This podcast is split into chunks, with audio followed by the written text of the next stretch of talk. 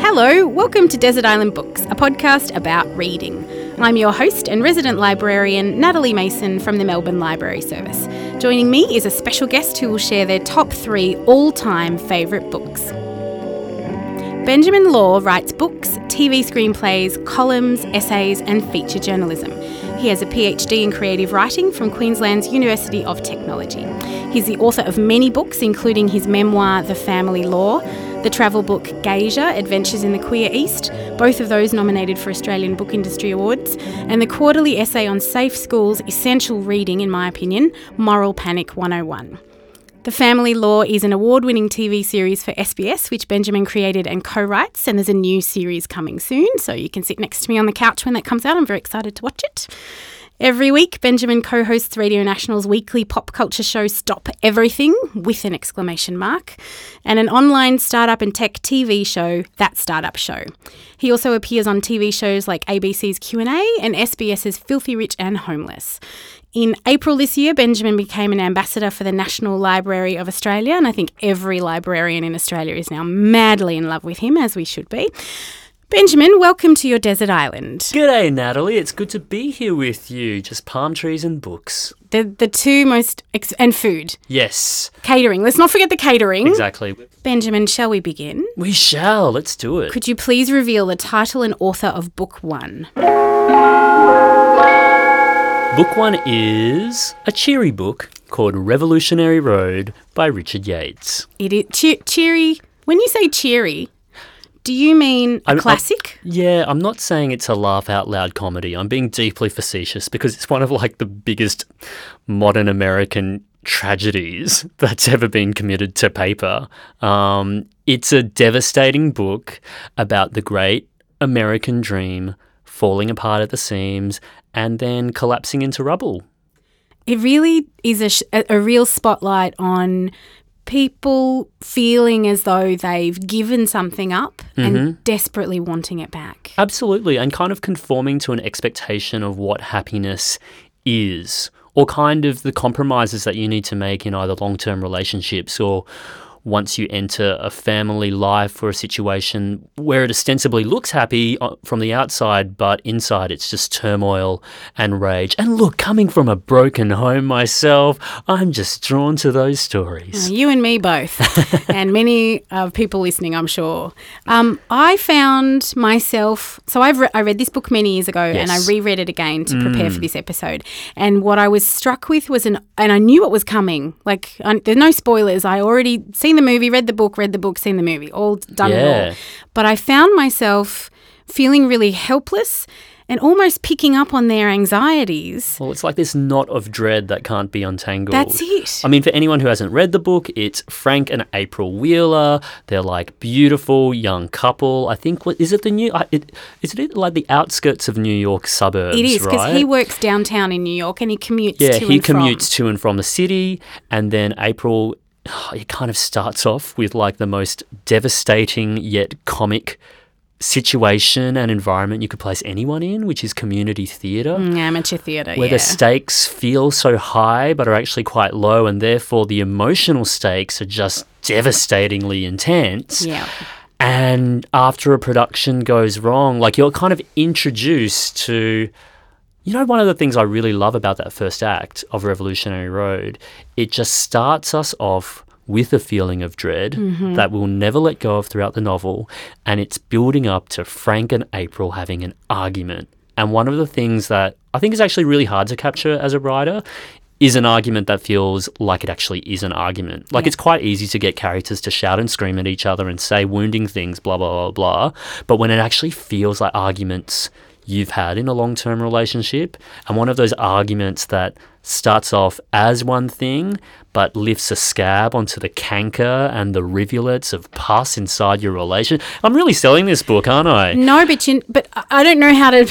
I can't sunshine and lollipops it because because I'm with you. It's that it's when they leave the. It's even when when you know very early in the book when Frank walks into the dressing room to give April some words of encouragement after Uh-huh. this dismal theatrical performance, and he thinks. What I should say is Is this. and it's laid out for you. And, And then then, you Richard Yates, as a his mouth. masterful writer, gives us what Frank actually says. Mm. And it's a facepalm moment for us as readers because we can see how Frank could have approached that conversation. Being Mm-hmm. a better person in the moment. then we see how he does communicate with his wife and then her reaction is no surprise to us but it's a surprise to him as if Hmm. he was like his first thought was i'll be kind and then he went with dismissive and was like why is she angry at me It almost delves into the architecture of what it is like to be in an argument where if you step outside of it, you actually know what you're supposed to do to be a better person Yes. and to, you know, pour cold water over a very hot situation. But when we're emotionally entangled inside that situation, it's so hard to do those things. And every misstep that Frank makes is actually familiar to anyone who's mm-hmm. acted against their better, more dignified, more decent instincts which are actually really easy to bury under a tide of emotion and feelings, you know, when you're the only person in the room and only your feelings can be acknowledged. It's really kind of horrible, but it's a really, really good scene to study if you are a writer or a screenwriter or a playwright wanting to flesh out what an argument actually feels like.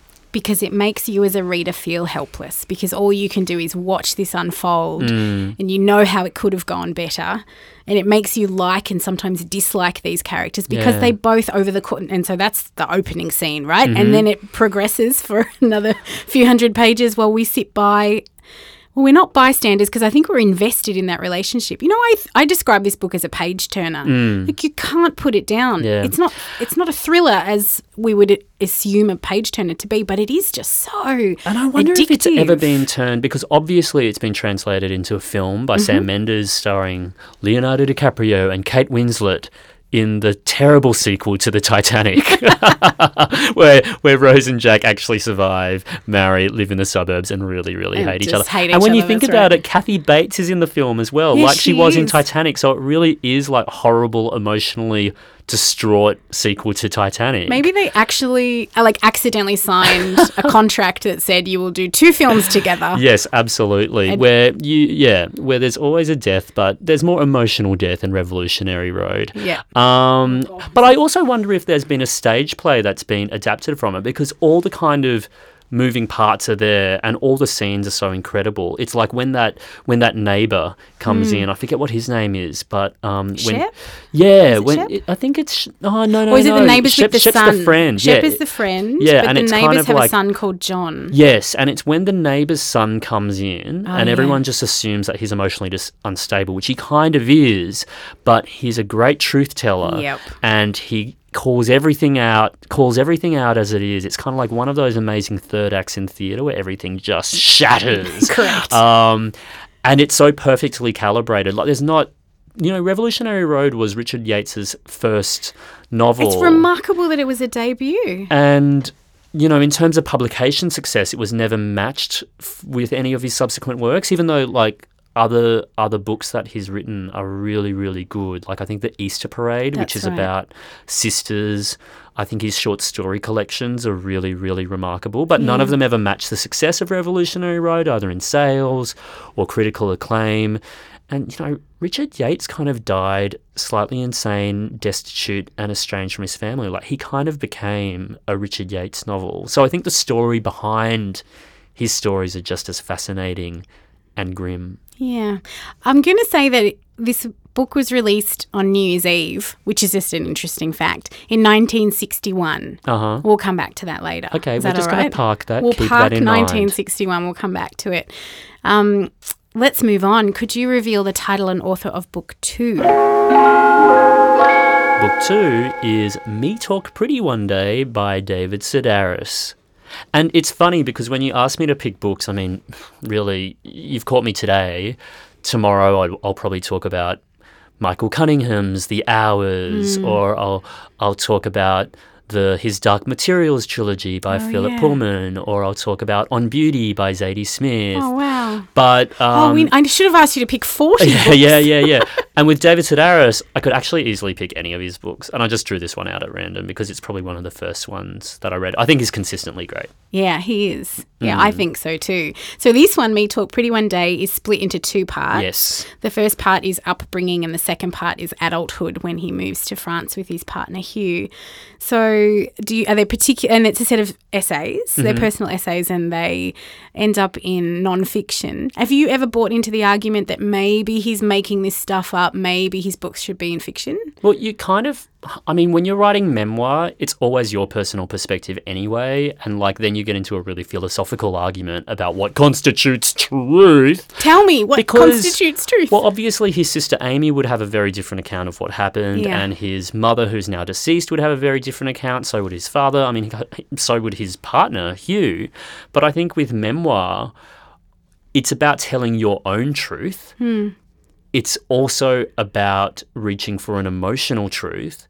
And good memoir has to have dialogue in it for, for the page to sing, just like any kind of prose does. But you're not walking around in life with a dictaphone in your pocket recording stuff verbatim. So, of course, you need to reconstruct that dialogue.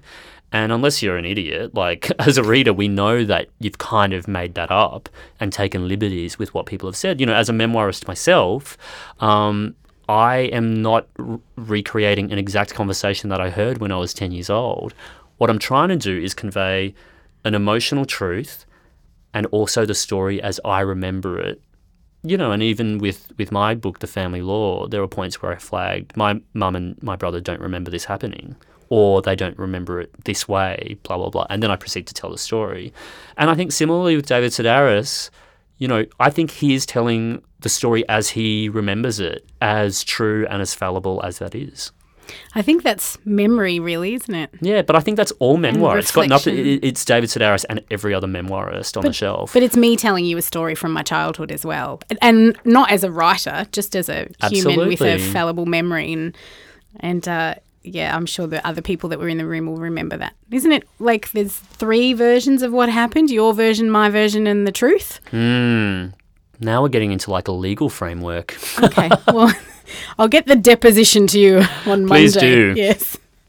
Um, so autobiographical, self-deprecating, concerning his family life. Yeah. There does are this- resonances there. Yeah, I'm just there? wondering how you. Look, whether it was Me Talk Pretty one day or I think the first book I read of his was Dress Your Family in Corduroy and Denim, which was released later, because they all kind of blur into me. I kind of forget which stories come from which collection. Yeah, same. But for me, reading David Sedaris in my first few years of university, when I was studying creative writing and literature, um, it really brought home to me that I was allowed to write this way. I, that I was allowed to be funny. Yeah. That I was allowed to be funny and sad at the same time.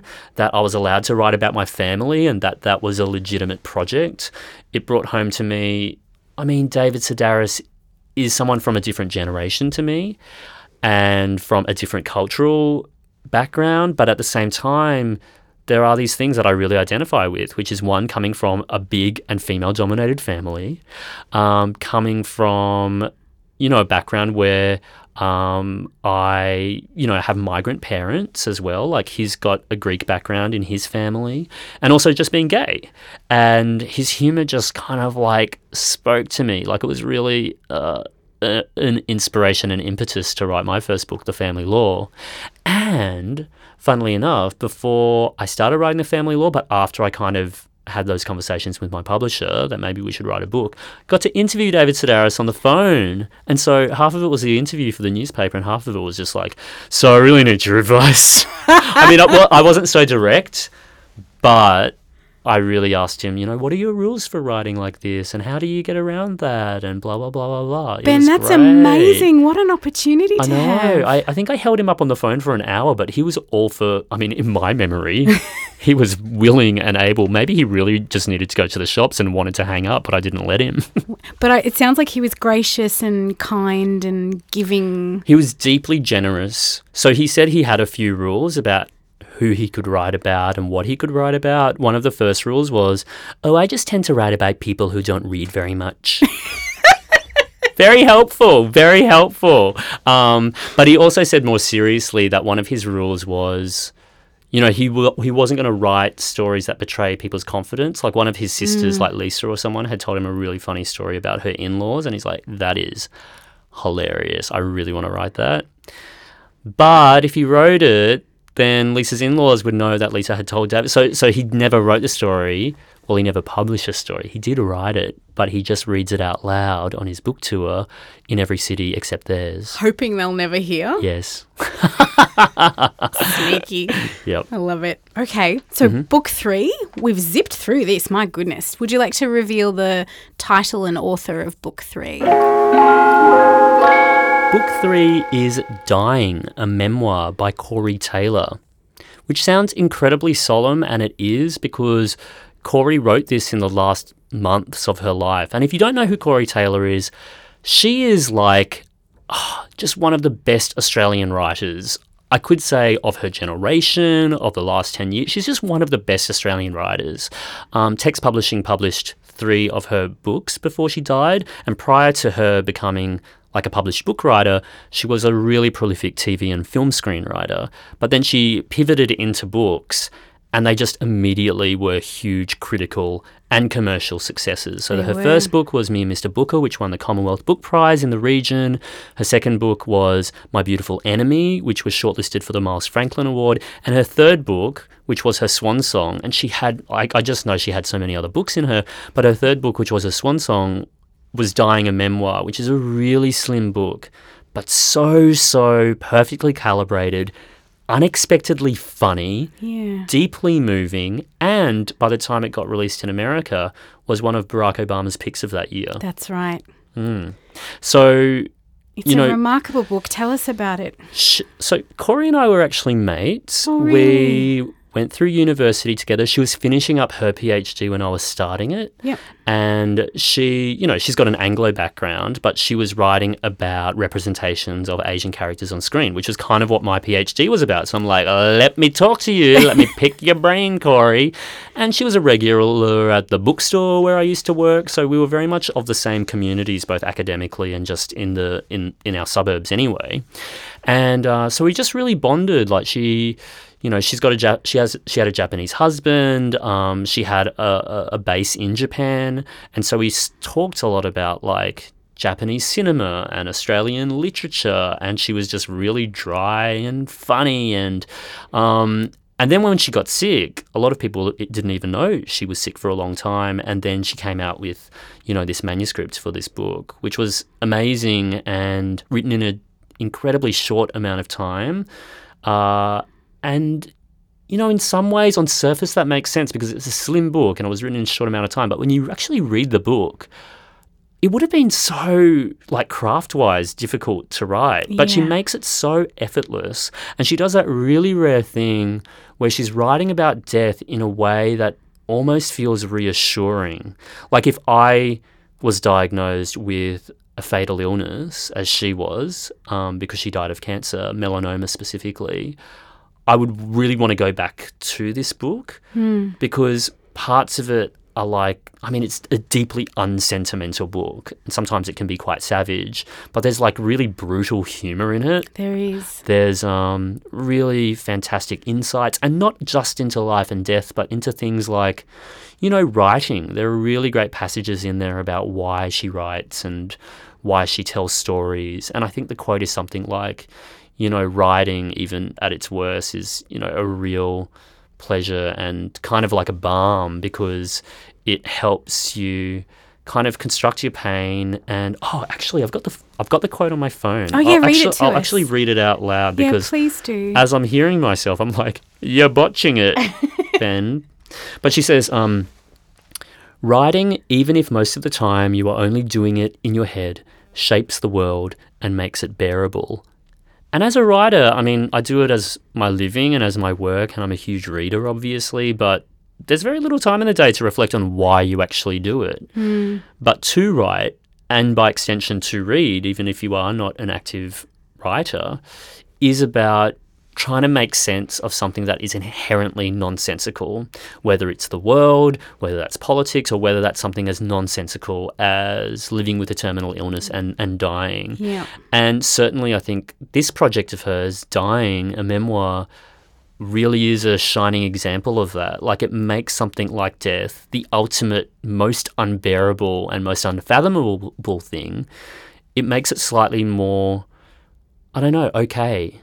It's you, you know you talk about the book being sort of um, savage in some parts and humorous in some parts, and she didn't write it to be a warm book, but I found comfort in it. Mm, I mean, you can hear her voice, right? Like, even if you've never met Cory, like, it's a very distinct voice, which is like very wry, shrewd humor. Yeah. And the way that she talks about, um, for instance, you know, it starts off with quite a blunt statement about where she's gotten these euthanasia drugs from. Yeah. In a time where Australia still hasn't really reconciled themselves to where they want to go with that conversation, and she's taking matters into her own hands and leading us through the realities we'll all have to face when we feel like we want to take control over our, the final stages of our life.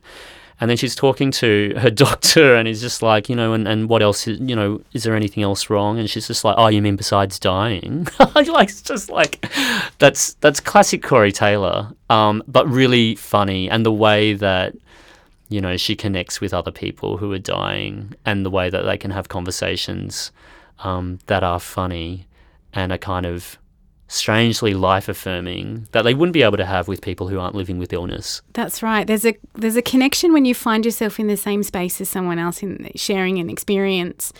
Um, and for us as readers who aren't experiencing that, it's incredibly eye opening. But the fact that it exists for people who may also be experiencing that, Hmm. and and for them to find comfort and hope and and some what's the word something life affirming Yeah. when facing death. Does that make Hmm. any sense? Yeah, absolutely. But it's kind of, you know, death is about is about like it really makes you confront the realities of living as well. Like what does this all mean? Was I a good person when other people died? Like she asks these questions, like it, as much as it's ostensibly about her own process of dying, she's looking back at her family history. And when you aren't, um, you know, when you aren't attached and anchored, for better or for worse, by religion and its traditions, when you are, as a lot of Australians are becoming, non religious and not bound by tradition, what is what constitutes a good farewell? Yeah. How do we construct and construct meaning around what good living means? Like these are questions that I think a lot of agnostic and godless people are still trying to grapple with. And I know I am like at this stage of my life in my mid 30s, there are people dying in my life now and people who have died and that's something that we need to actively ask ourselves my generation like those of us who don't have religion to to kind of find comfort and strength from like how do we meaningfully engage with people who are dying how do we send them off how are we going to send ourselves off Yeah, it is really reflective, isn't it? Um, when you're outside those rituals and traditions of religion, Mm. we have to forge our own way. Yes, absolutely. But it's a cracker of a read. You'll find yourself laughing.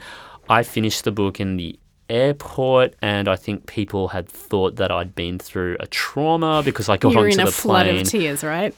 Yeah, absolutely crying, and I, I, and I know that's partly because Cory's a mate of mine, um, and I was I did finish it when she was still alive, but I I think it would be very very difficult for people to read this book without without crying and recognizing themselves and people they loved in it, but.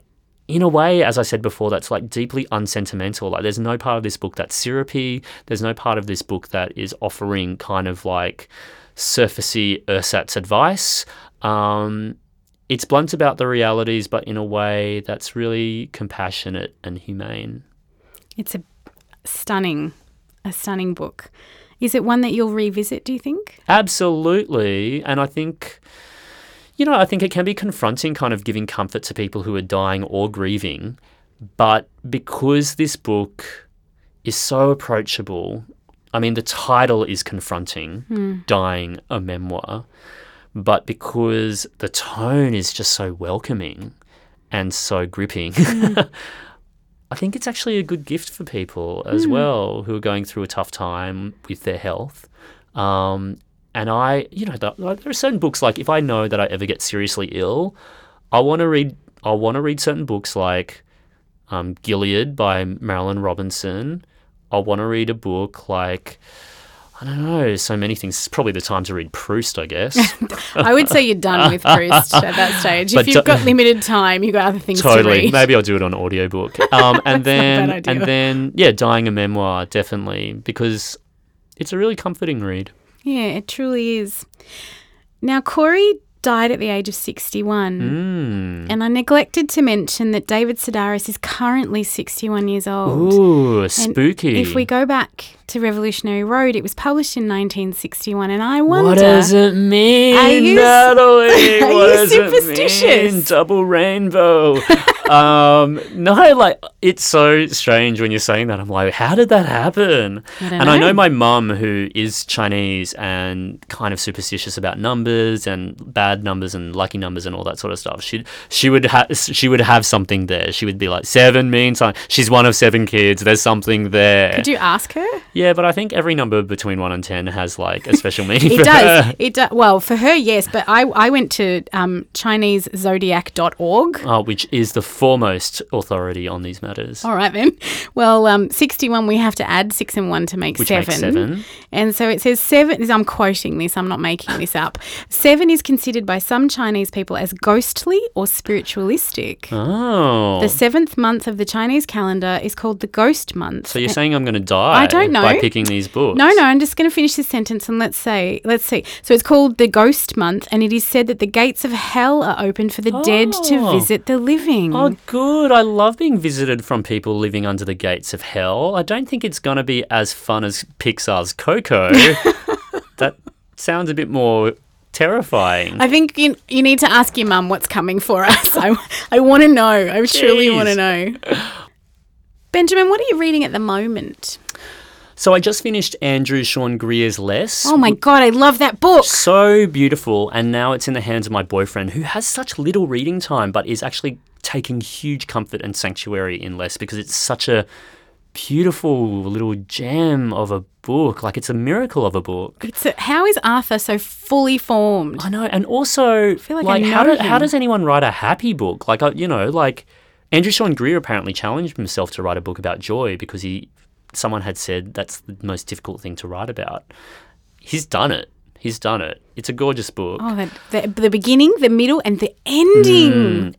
And I finished that, and now what's on my bedside table besides you know magazines, The New Yorker, The Monthly, all that sort of stuff, GQ actually. It still counts as reading, you Yes, yes, but I'm now reading Ted Chiang's short stories, uh, stories of your life, story, the story of your life, and other stories. Ted Chiang wrote um, that title story, "Stories of Your Life" or "The Story of Your Life," became the story on which the feature film Arrival, starring Amy Adams, was based. Ah. The science fiction film Yeah. aliens come down. Uh, have you seen it at all? see, aliens and I are just not friends. Okay, see, this is the thing. If you don't like science fiction, watch Arrival. I like science fiction. I don't like aliens. Oh, well, these aren't scary aliens. They're benevolent. I'm not scared of aliens. Right. I just they're a bit like dragons. I just Well, the reason I am recommending Arrival right, is I'm because, as much as it's about aliens and spaceships, it's actually not. It's about life and death and grief. And humanity, like I know, I'm sounding, things. it's sounding very, very lofty. no, no. I trust you. But I'm reading Ted Chiang's short stories, um, and I don't know. Like after arrive, after you watch Arrival, your mind will be slightly altered because of the structure of the film and what it and how it pulls off that story. Okay. And now reading the stories, I'm like, wow, every single one of his stories does that. It deals with super com- complicated math. It deals with biblical myth. It's epic storytelling in the shortest amount of words. So, do I read the story first and then watch the film? Because that's really law. You know that. Watch the film. Watch the They're actually they're actually This is a shocking revelation. no because the film and the short stories they both need to change the way that you fathom stories. So writing on the page can do something that storytelling on the screen cannot Correct. and vice versa. Sometimes. And each of the screen, each of the writers, the screenwriter who does Arrival and Ted Chiang who writes a short story, each of them do with their prose something completely different that communicates the story. And I think the way in which the visual storytelling works in the movie is jaw dropping and breathtaking, and I wept. Truly. Yeah. Okay. All right. I'm convinced. As soon as we stop recording, I'll be um, Get Arrival from your local library I on DVD. pick up the DVD on my way out. Um, where do you like to read? Where you, where's your comfort zone? I have actually a really strict routine with reading nowadays. Ooh. So I am addicted to my phone because I am a millennial in the media, really pathetic. Um, and I get really like, it would be so easy for me to take my phone into bed. And certainly for a long time I was doing that. And that was really intruding into my reading time. Uh, and it's just bad for you. It's bad for your brain because you've got those really bright lights drilling into your skull or whatever the science is. Um, so now I get into a habit where when I know I'm about to have, because I always finish the day off with a shower, I'm going to wash the day off me. I love that. I love that ritual of having a shower before bed. And so I'm going to wash the day off me. But before I have my shower, before I know I'm going to have my shower, I charge my phone, set my alarm, and then I put it face down so I'm not looking at my phone anymore. Then I have the shower Lovely. and I reset. You know, it's a bit ritualistic, but I reset, and I'm not going to look at my phone when I when I'm you know in my boxes and in bed. It's the book. Yeah. And so for between my shower and going to sleep, it's just all reading on the page. I love it. And so I can read like I don't know, reading really lulls me, lulls me into sleep. So I try not reading a book. I try to avoid reading books on like domestic flights. International flights, sure, I can indulge, but on a domestic flight, I'm like, I can't afford to fall asleep. so that's like more magazines and newspapers and stuff on my phone. Well, you got short form reading. And you've got long form reading. And so definitely bed for me. I Mm. mean, I mean, sometimes during the day I have to read, especially for work, but it does still feel like an indulgence. And my friend, um, the writer Anna Krien, um, Mm. she's like, you really need to get out of that habit because reading is a legitimate task and it's not just an indulgence. You should be Mm. able to do it in the daytime too. Absolutely.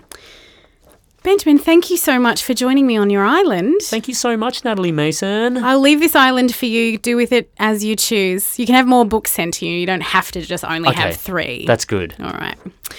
Uh, you can read this episode's show notes, including a list of all the books we discussed on the Goodre- on our Goodreads page. You can find that on our website at www.melbournelibraryservice.com.au. Search for the Read page. I'd love to hear what you're taking with you on your desert island. Just tweet at Melb Library with the hashtag Desert Island Books, and let me know the books that you simply cannot live without. You can download previous Desert Island Books episodes in your favourite podcasting app, or you can go to SoundCloud or iTunes and search for Melbourne Library Service. Happy reading, everyone!